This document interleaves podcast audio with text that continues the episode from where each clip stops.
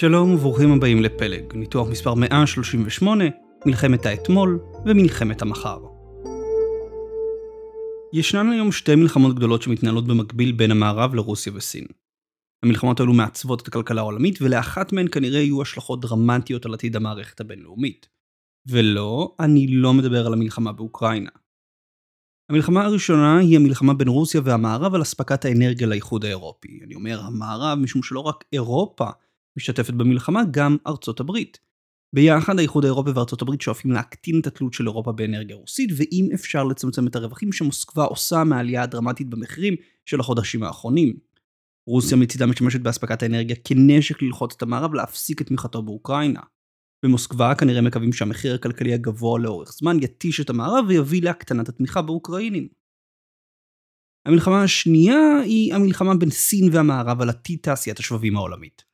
אני אומר המערב משום שהודות למלחמה של רוסיה, האיחוד האירופי ימצא עצמו אם ירצה ואם לא, חלק מהמלחמה שעד היום בעיקר ארצות הברית ניהלה נגד סין. האמריקנים פועלים במספר דרכים לפגוע בתעשיית השבבים הסינית. הם עושים זאת לא בשביל לתמוך ביצרנים אמריקנים שהיו שמחים למכור לסין, אלא בשביל להסב נזק לסינים. זו מלחמה כלכלית לכל דבר ועניין, כשהמטרה הסופית היא לשמור על עליונות הטכנולוגית של ארצות הברית ולהבטיח שעתיד תעשיית השבבים יפותח על ידי ארצות הברית ובעלות בריתה, ולא על ידי בייג'ינג. המלחמה הראשונה, המלחמה על אספקת האנרגיה לאירופה, היא מלחמת האתמול. היא כבר הוכרעה. אספקת האנרגיה לאיחוד האירופי תגוון והתלות ברוסיה תפחת. זה לא אומר שרוסיה תתמוטט, או שהאיחוד האירופי לא יסבול נזק כלכלי משמעותי. זה כן אומר שנשק האנרגיה של רוסיה יהפוך פחות צמתי עם הזמן, ורוסיה תמצא עצמה עם פחות השפעה על המערב. המלחמה השנייה, המלחמה על שבבים, היא מלחמת המחר. אנחנו נמצאים בעיצומה והכרעה עדיין לא הושגה. רק לפני שבועיים, ב-7 באוקטובר 2022, ממשל ביידן פרסם שורה של מגבלות ייצור חדשות שישפיעו באופן דרמטי על תעשיית השבבים הסינית. בין המגבלות החדשות נוספה מגבלה על ייצוא שבבים לבינה מלאכותית ומחשוב על, ומגבלה על היכולת של אישים אמריקנים לעבוד במפעלים סינים מסוימים. כלומר, ארה"ב כבר לא מגבילה רק את הייצוא של שבבים וכלים לסין, היא גם מגבילה את היכולת של אמריקנים לעבוד בסין, ולהשתמש בידע שלהם לטובת תעשיית השבבים שם. בניתוח היום נבין לעומק את שתי המלחמות, מה הצדדים שואפים להשיג ולמה מלחמת המחר כה חשובה. ננסה גם להעריך כיצד המלחמות האלו יכולות להשפיע על חברות מערביות ולמה הן מייצגות שינוי תפיסה מהותי של ארה"ב בנוגע לסחר. התפיסה של סחר חופשי הסתיימה. ארה"ב חוזרת לראות בסחר כלי איתו היא יכולה להזיק ליריבות שלה. הכל בניתוח היום. בואו נתחיל.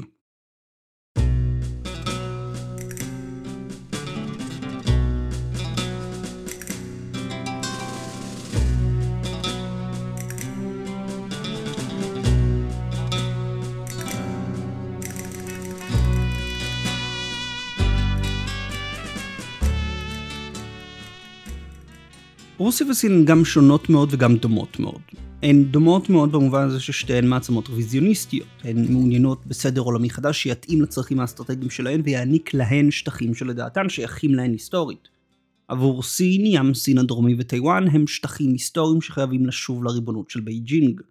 עבור רוסיה, אוקראינה היא חלק מהעולם הרוסי, כמו גם מיעוטים רוסים במדינות הבלטיות וקזחסטן. כל אלו הם אזור ההשפעה של רוסיה וחלק בלתי נפרד מהמדינה הרוסית. הדמיון ביניהן הביא אותן מאז שנות האלפיים לשתף פעולה יחד מול ארה"ב בפרט והמערב בכלל. סין שוקדת על הקמת מוסדות כלכליים שחופשיים מההשפעה של וושינגטון, ועל חיווט מחדש של אירואסיה שיהיה גם הוא חופשי מההשפעה האמריקנית, יוזמת החגורה והדרך, דרך המשי החדשה. רוסיה חדרה על המזרח התיכון, מאתגרת את ההשפעה האמריקנית באזור, ופעלה לקרב את גרמניה ופוליטיקאים אירוסקפטים אליה. במזרח אירופה היא בלמה את ההצטרפות של אוקראינה לאיחוד האירופי עם הסיפוח של קרים במלחמה בדונבאס. יחד עם זאת, סין ורוסיה הן גם מדינות שונות מאוד. הן שונות מבחינת התפקיד והחשיבות שלהן בכלכלה העולמית, מה שמשפיע על בסיסי העוצמה שלהן. הן שונות גם מבחינת כיווני ההתעצמות העתידיים שלהן. בסיס העוצמה המרכזי של סין הוא הבסיס הכלכלי. סין היא עדיין המפעל של העולם. משולבת בשרשראות הייצור של מוצרים רבים, החל מכלי פלסטיק וכלה במוצרי הייטק כמו מחשבים, טלפונים ורכבים חשמליים. היא שותף סחר חשוב של כל כלכלה גדולה. היא משתמשת בקשרים הכלכליים ובמשאבים הרבים שיש לה כדי להשפיע על מדינות אחרות, אם זה באמצעות השקעות, פרויקטים משותפים, הסכמי סחר או סנקציות. במבט לעתיד, כיוון ההתעצמות המרכזי של סין הוא זה הטכנולוגי. בייג'ינג מעוניינת לשדרג את הבסיס התעשייתי שלה בשביל לשמור על פרודוקטיביות גבוהה על אף הזדקנות האוכלוסייה. בנוסף, היא מעוניינת להיות הראשונה לחקור ולפתח יישומים במגוון תחומים כמו בינה מלאכותית, ריפוי גנטי, רובוטיקה מתקדמת ועוד. יישומים כאלו יוכלו גם לחזק את הכלכלה הסינית וגם לתת לסין יתרון צבאי, לדוגמה עם יישומים צבאיים לבינה מלאכותית, מחשוב קוונטי או טילים היפרסוניים.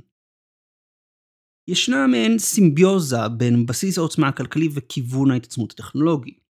בייג'ינג נשענת על התעשייה המתקדמת שלה בשביל התעצמות טכנולוגית והיא משתמשת במשאבים הרבים ברשותה בשביל לעודד מחקר ופיתוח.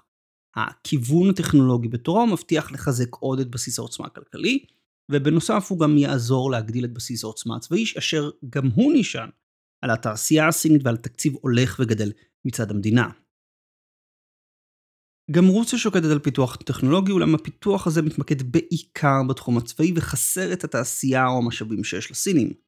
הכלכלה הרוסית קטנה פי חמש מזו הסינית, ובעוד סין נהנית מבסיס תעשייתי מגוון ורחב, עיקר הפעילות הכלכלית של רוסיה הוא בהפקה ושינוע של משאבים. כך לדוגמה ייצוא של דלקים מאובנים, נפט גולמי, נפט מזוקק פחם, היה כמעט מחצית מהייצוא הרוסי ב-2020. ייצוא מתכות היה עוד כ-20% מהייצוא.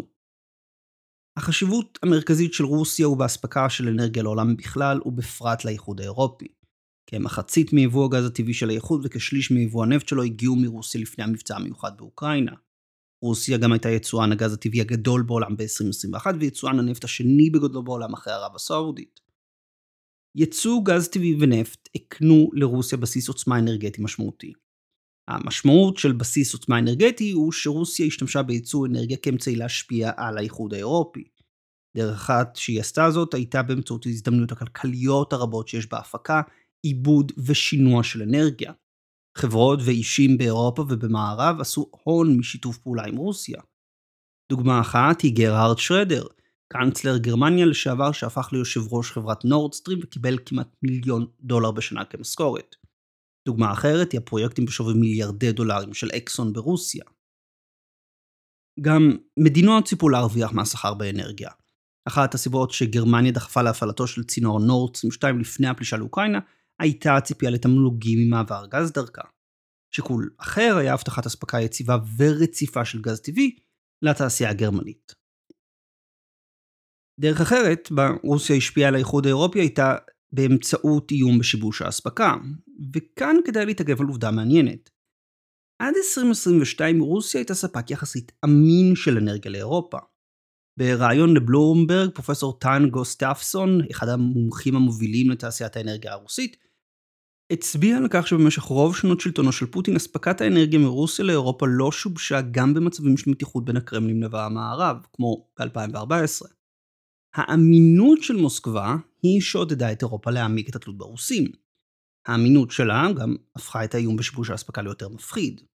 עד 2022 אירופה לא באמת חוותה ניתוק משמעותי של אספקת הגז הטבעי מסיביר אליה.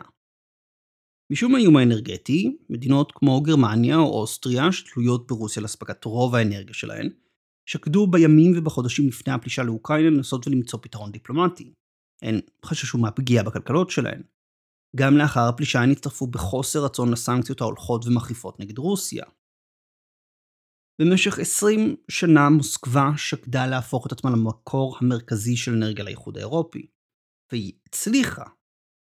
ומאז פברואר 2022 היא הורסת את כל מה שבנתה.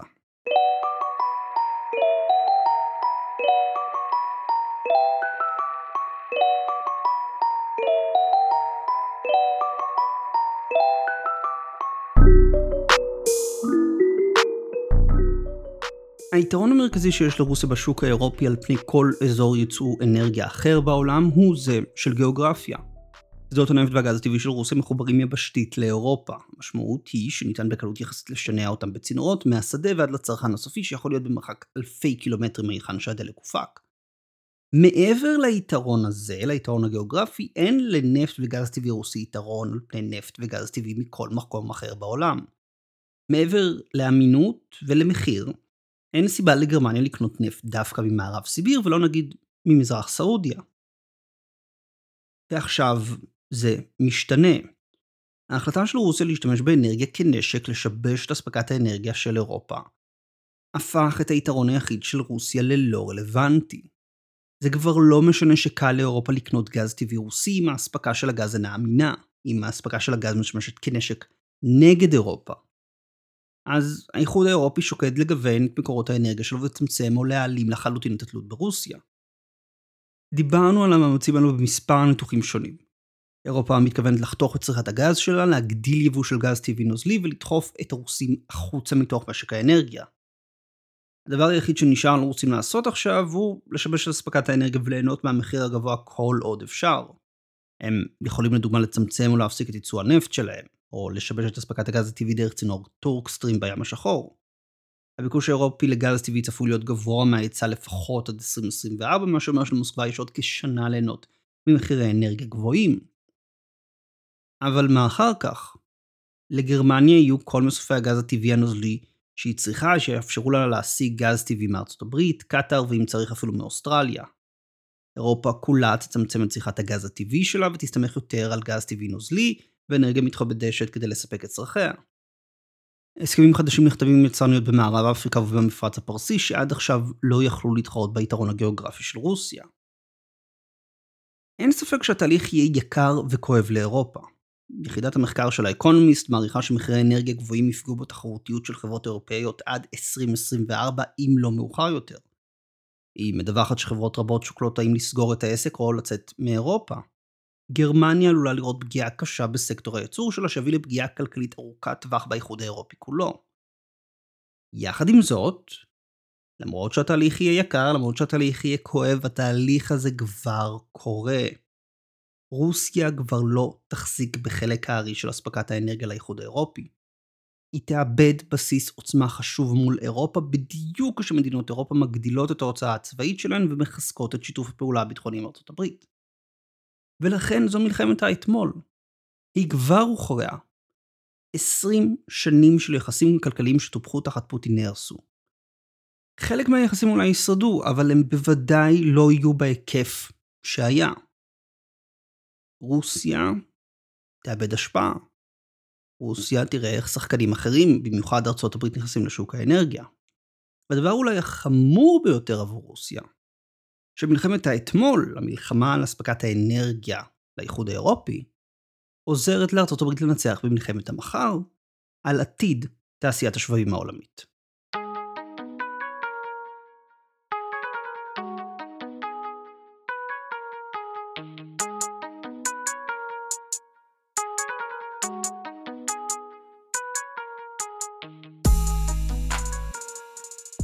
עד כמה השבבים חשובים היום.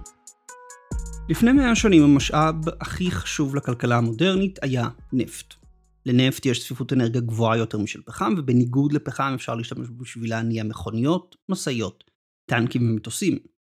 במלחמת העולם השנייה בעלות הברית ומדינות הציר נאבקו להבטיח אספקה רציפה של נפט בשביל לתמוך במאמצי המלחמה שלהן. שבבים היום חשובים כפי שהיה נפט לפני 100 שנה, אולי אפילו יותר. כמו נפט הם חשובים בשביל הכלכלה שלנו, אם במחשבים, טלפונים סלולריים, מכוניות או שרתים. כמו נפט הם חשובים לצבא שלנו.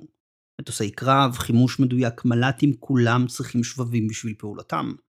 אין פצצות מונחות GPS ומטוסי קרב חמקניים ללא שבבים. ושבבים צפויים להפוך רק יותר חשובים. אנחנו נמצאים היום בתחילתה של מהפכה טכנולוגית שדוקטור קלאוס שווב, נשיא הפורום הכלכלי העולמי, מכנה המהפכה התעשייתית הרביעית. המהפכה היא בהלחמה יחד של המרחב הפיזי ומרחב הסייבר למרחב אחד. היא תכלול בין השאר רכבים אוטונומיים, רובוטים מתקדמים, שימוש נרחב בבינה מלאכותית, רשתות חכמות ומחשוב ענן. כל מה שאמרתי עכשיו צריך שבבים. כמו המהפכה התעשייתית הרביעית, מגמה אחרת ודומה לה, שגם מתחוללת, היא המעבר לתעשיית דור הארבע.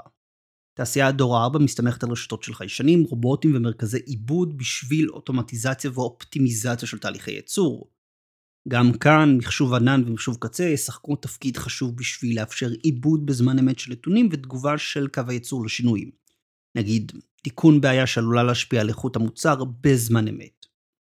כל הדברים האלו, בינה מלאכותית, רובוטים, חיישנים, מסתמכים על שבבים.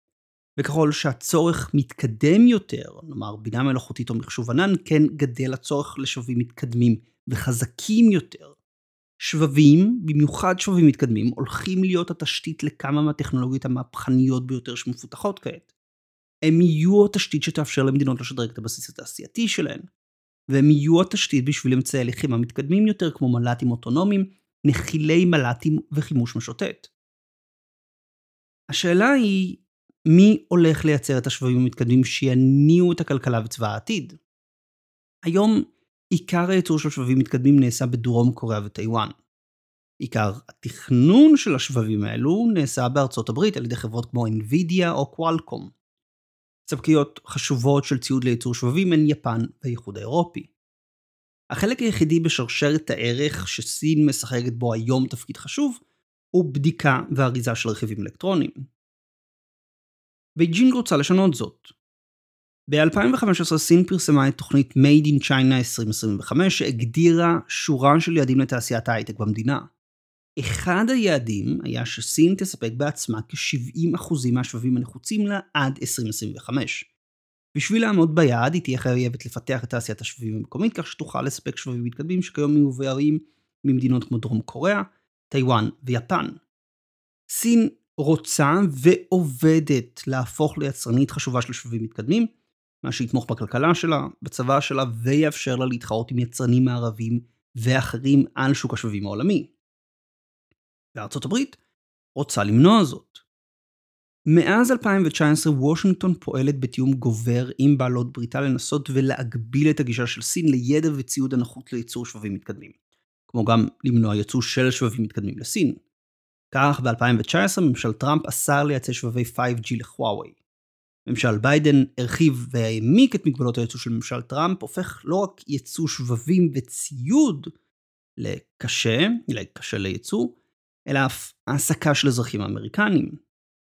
כך, כפי שאמרתי בתחילת הפרק, לפני שבועיים, ב-7 לאסירי 2022, הממשל פרסם שורה של מגבלות חדשות נגד חברות סיניות. בין השאר נאסר על אישים אמריקנים להיות מעורבים בפיתוח או ייצור של שבבים במפעלים מסוימים בסין, ללא רישיון מהממשל האמריקני.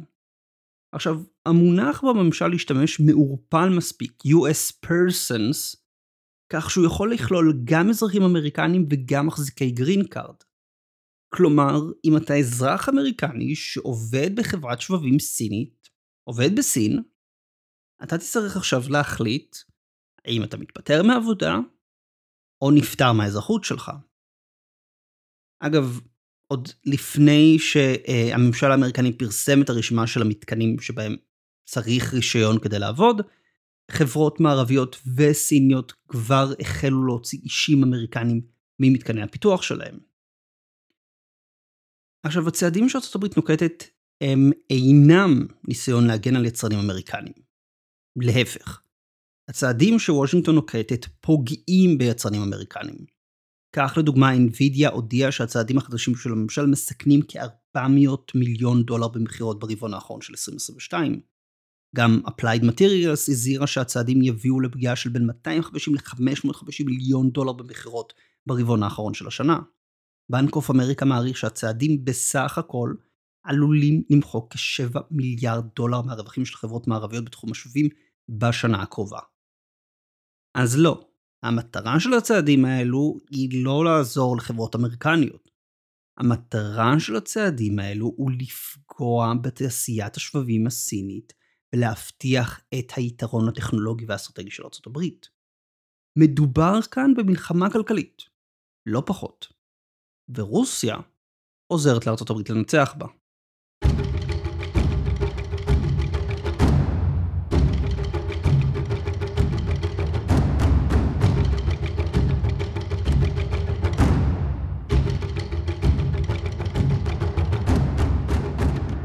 בתחילת הפלישה הרוסית לאוקראינה, ארה"ב הטילה שורה של מגבלות ייצוא על רוסיה שמטרתן אחת. לחנוק לאורך זמן את סקטור ההייטק של רוסיה. המגבלות כללו איסור על ייצוא של שבבים, לייזרים וציוד תקשורת. במקביל, חברות טכנולוגיה רבות עזבו את רוסיה לצמיתות. ורוסיה גם חווה בריחת מוחות עקב הסנקציות הכלכליות והחשש מגיוס לצבא. דוח פנימי של הקרמלין מעריך ש-200 אלף עובדי הייטק יעזבו את המדינה עד 2025. ביחד הצעדים האלו כנראה יביאו לפגיעה משמעותית וארוכת טווח בסקטור ההייטק ברוסיה ופגיעה ארוכת טווח בפיתוח הטכנולוגיה של המדינה. במילים אחרות, רוסיה יצאה מהמלחמה על שבבים מתקדמים. דבר נוסף שקרה בעקבות המלחמה הוא הדחיפה של האיחוד האירופי לצידה של ארצות הברית במלחמה על שבבים מתקדמים מול סין. שלוש סיבות למה זה קרה. ראשית, האיחוד האירופי מוצא עצמו היום תלוי יותר בוושינגטון ביטחונית ואנרגטית. הוא תלוי בארצות הברית בשביל אספקת אמל"ח לאוקראינה, הוא תלוי בתעשיית הנשק האמריקנית והוא תלוי באספקת גז טבעי נוזלי אמריקני. התלות הזו יוצרת מנוף משמעותי שוושינגטון תוכל להשתמש בו בשביל לדחוף את האיחוד לתאם באופן הדוק יותר עימה הגבלות ייצוא ומגבלות אחרות על תעשיית השבויים הסינית. הסיבה השנייה היא שרוסיה וסין נתפסות כחלק מאותו מחנה, אותו מחנה שעומד נגד האיחוד האירופי והסדר הליברלי בו הוא תומך. ישנם כבר קולות באירופה שטוענים שיש לבחון מחדש את היחסים עם סין לאור הפלישה הרוסית לאוקראינה. אותם קולות טועים האם גם סין היא איום לאיחוד האירופי. אולי אפילו איום גדול יותר מרוסיה בטווח הארוך. לבסוף, הסיבה השלישית היא שקיים חשש אמיתי שסין תשמש כנתיב להברחה של ציוד מתקדם לרוסיה. הרוסים תלויים לייצור האמל"ח שלהם בשבבים וציוד תקשורת מערבי. בזמן שסין יכולה להחליף חלק ממנו, היא אינה יכולה להחליף הכל. מוסקבה תצטרך למצוא דרכים או לקנות את הציוד מגורמי צד שלישי, או להבריח אותו ישירות אליה. בשני המקרים סין יכולה להיות נתיב אידיאלי. בשתי המדינות גבול יבשתי ארוך שהמערב לא יכול בקלות לנטר, וסין היא היום צרכנית גדולה של ציוד אלקטרוני מהמערב. זליגה של ציוד היא אפשרית וקרוב לוודאי כבר מתרחשת. אז האיחוד האירופי יהיה חייב לשקול האם הוא מעוניין לייצא שבבים מתקדמים לסין, בידיעה שחלקם עלולים לסיים בטילים רוסים על אדמת אוקראינה. הדחיפה של האיחוד האירופי לכיוון ארצות הברית היא לא דבר של מה בכך. כפי שאמרתי, יש חמישה שחקנים גדולים בתעשיית השבויים העולמית חוץ מסין. ארצות הברית, טיוואן, דרום קוריאה, יפן והאיחוד האירופי. ארצות הברית, טיוואן ובמידה גוברת יפן מחויבים למלחמה כלכלית נגד סין. דרום קוריאה תלויה באמריקנים לתמיכה צבאית מול צפון קוריאה, מה שנותן לאמריקנים מנוף השפעה משמעותי מול סאול, והסינים פשוט לא יכולים להחליף אותו. אז השחקן היחיד שעדיין לא נכנס לכיס האמריקני הוא האיחוד האירופי. והאיחוד האירופי הוא ספק חשוב של ציוד ייצור שבבים הודות לחברה ההולנדית ASML, החברה המתקדמת ביותר היום לציוד לייצור שבבים מתקדם. עם הדחיפה של האיחוד האירופי למחנה האמריקני תיסגר מה שהייתה יכולה להיות פרצה משמעותית במשטר מגבלות הייצוא של וושינגטון. עכשיו לארצות הברית הולך להיות הרבה יותר קל לייצר משטר מגבלות ייצוא ומשטר סנקציות אפילו משמעותי נגד סין. יהיה לה הרבה יותר קל לנהל מערכה מאוחדת עם בעלות בריתה במלחמה הכלכלית הזאת על עתיד תעשיית השבבים. מה סין יכולה לעשות בתגובה? בזמן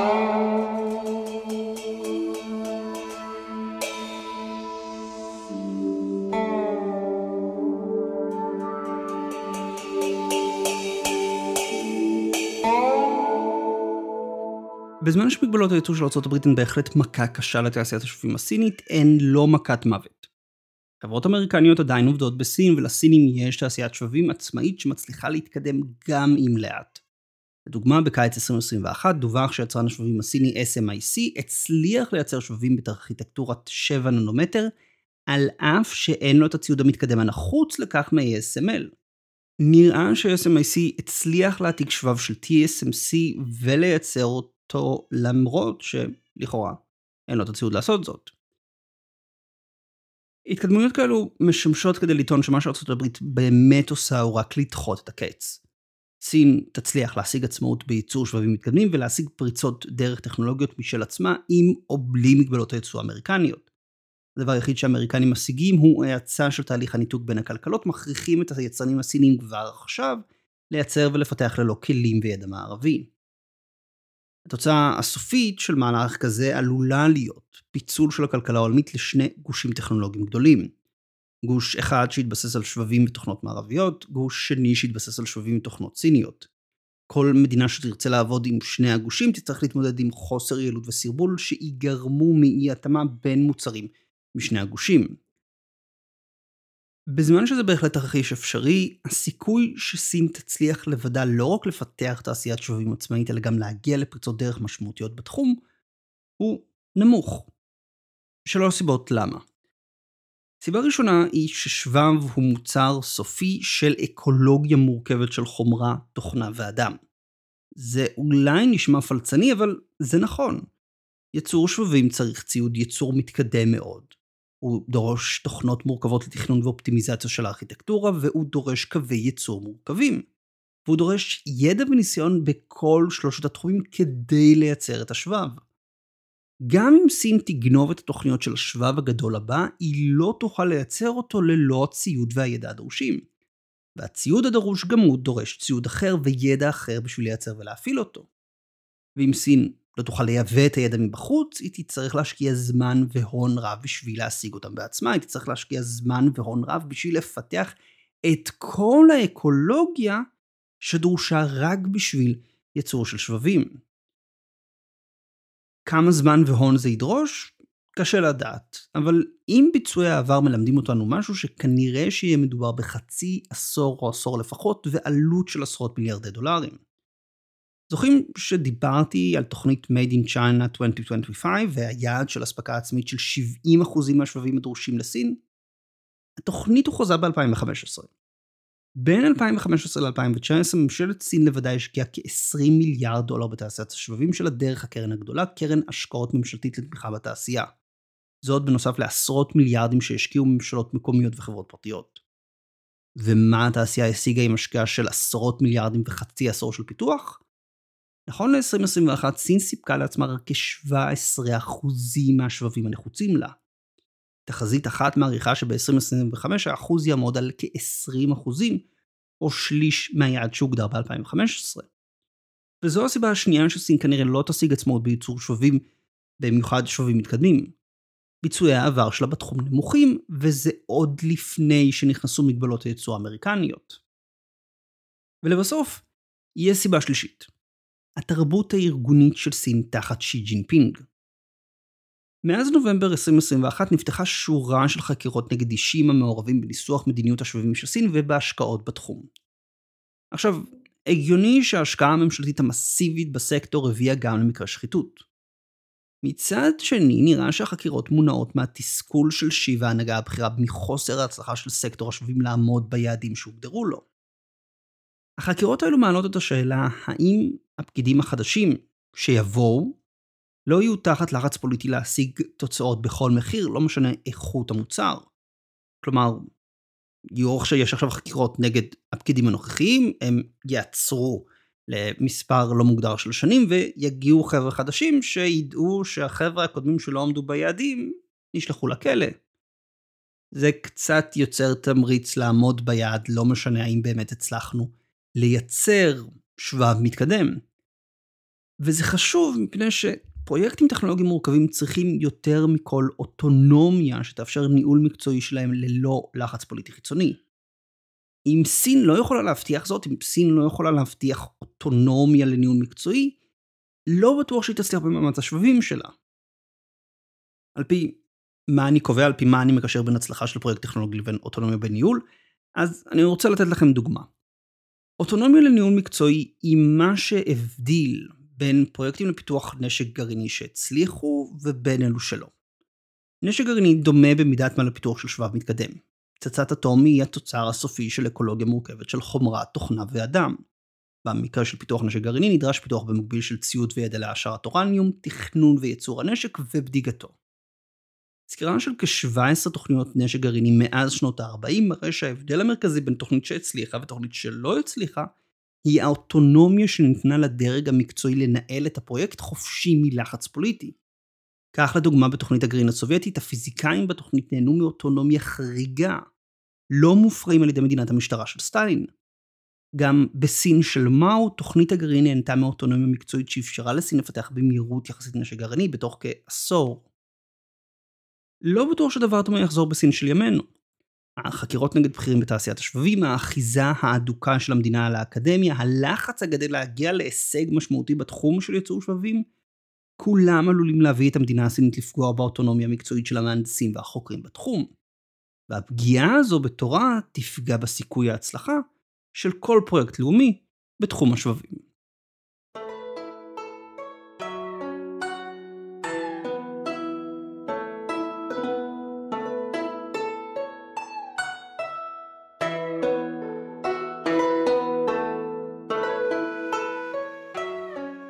מה המשמעות שעלינו לקחת משתי המלחמות, מלחמת האתמול ומלחמת המחר? אקדים ואבהיר כרגיל ששום דבר ממה שאני אומר כאן הוא לא המלצת השקעה או תחליף להמלצת השקעה או ייעוץ פיננסי בשום צורה או דרך. סבבה? סבבה. אז מה המשמעויות שעלינו לקחת? ראשית, שארצות הברית לא רואה בסחר חופשי עוד יעד בפני עצמו ושהיא מוכנה להשתמש בסחר כנשק נגד היריבות שלה. מגבלות הייצוא האמריקניות נגד סין הן מלחמה כלכלית, מלחמה כלכלית בין שתי הכלכלות הגדולות בעולם. כפי שאמרתי לא אחת כאן בפלג, העידן של גלובליזציה ללא גבולות הסתיימה. שיקולים של ביטחון לאומי ויריבות יעצבו מחדש את שרשרות האספקה והכלכלה שלנו. שנית, מחירי האנרגיה של אירופה לא ראו את הטלטלה האחרונה שלהם. אם אתם עוקבים אחרי מחירי הגז הטבעי ביבשת, כנראה ראיתם שהם ירדו מהשיא שלהם אחרי פיצוץ נורדסטרים, וכעת נסחרים סביב ה-110 דולרים. הירידה משקפת את המאגרים הכמעט מלאים ביבשת ואת העובדה שהחורף כרגע מתון. אולם גם אם החורף ימשיך להיות מתון, באביב 2023 המאגרים באירופה יתרוקנו כמעט לחלוטין. בשלב הזה אירופה תצטרך להגדיל את היבוא של גז טבעי נוזלי יחסית ל-2022 בעוד 60 מיליארד מטר מעוקב לקראת החורף הבא. ו-2022 הייתה כבר שנת שיא ליבוא גז טבעי נוזלי ליבשת והשוק צפוי להמשיך ולהיות הדוק גם ב-2023. אז המחירים צפויים לעלות. זה יכול להיות חיובי למחירים של מניות של חברות קשורות לייצוא של גז טבעי נוזלי מארצות הברית, כמו לדוגמה שניר אנרג'י, יצואן הגז הטבעי הנוזלי הגדול בארצות הברית, סימון מניה LNG. שלישית, מלחמת המחר היא אמביוולנטית לחברות שבבים. מצד אחד היא פוגעת במכירות שלהן בטווח הקצר, זה במיוחד חשוב לחברות שנתח גדול מהרווחים שלהן מגיע מסין, כמו קואלקום 67%, Applied Materials, שליש מהרווחים שלה מגיע מסין, או אפילו אינטל, 27% מהרווחים שלה מגיעים מסין. ויחד עם עודף השבבים שנוצר לאחר המחסור של 2020-2021, הדבר מפעיל לחץ שלילי על מחיר מניות. מצד שני, בטווח הארוך הביקוש לשבבים צפוי לגדול, ומגבלות הייצוא האמריקניות על סין מבטיחות יתרון תחרותי לחברות אמריקניות, לפחות בטווח הזמן הבינוני של חמש שנים. אישית, אם יש חברת שבבים אחת שאני מעמיד בצמיחה ארוכת הטווח שלה, היא אינטל. מדובר ביצרן שבבים האמריקני היחיד שממש מייצר את השבבים שלו, ואני חושב שאינטל ממקמת עצמה במקום טוב להרוויח מהתזוזה לרשתות חכמות, מחשוב ענן ומחשוב קצה. שוב, זה לא המלצה, וכל מי שעוקב אחרי מחיר המניה של אינטל ראה עד כמה היא נפלה השנה, אבל כמו שאמרתי, אני מאמין בצמיחה ארוכת הטווח שלה. לבסוף, עלינו לקחת בחשבון שככל שמלחמת השבבים תהפוך אינטנסיבית יותר, אם ארה"ב מוסיפה עוד ועוד מגבלות וסין מפגרת יותר ויותר מאחור, כן הסיכוי למבצע צבאי סיני נגד טיוואן יגדל. עכשיו, לכאורה לא אמור להיות קשר בין הדברים, אין ספק שפלישה צבאית תלאית תפגע וכנראה תהרוס את מפעלי השבבים שלו. מפעלי השבבים צריכים אספקה רצופה של חשמל ומים בשביל לשמור על רמת ניקיון גבוהה ותקינות של הציוד. מלחמה תסב נזק לקווי ייצור ועלולה גם להביא לפגיעה פיזית בהם. מצד שני, סין לא חייבת את המפעלים בתקינות מלאה בשביל לעשות את הקפיצה הטכנולוגית שלה. כיבוש טיוואן יביא לידי כוח אדם עם ידע וניסיון רב וציוד רב שעל בסיסו סין תוכל לייצר ציוד משלה. זו אולי הסיבה שממשל ביידן גם מגדיל את הלחץ על סין במלחמת השבבים, וגם מגדיל את הסיוע הביטחוני לטיוואן מתוך הבנה שבטווח הארוך, ככל שלוחצים את סין יותר בתחום של השבבים, כן מגדילים את הסיכוי למבצע צבאי במיצר טיוואן.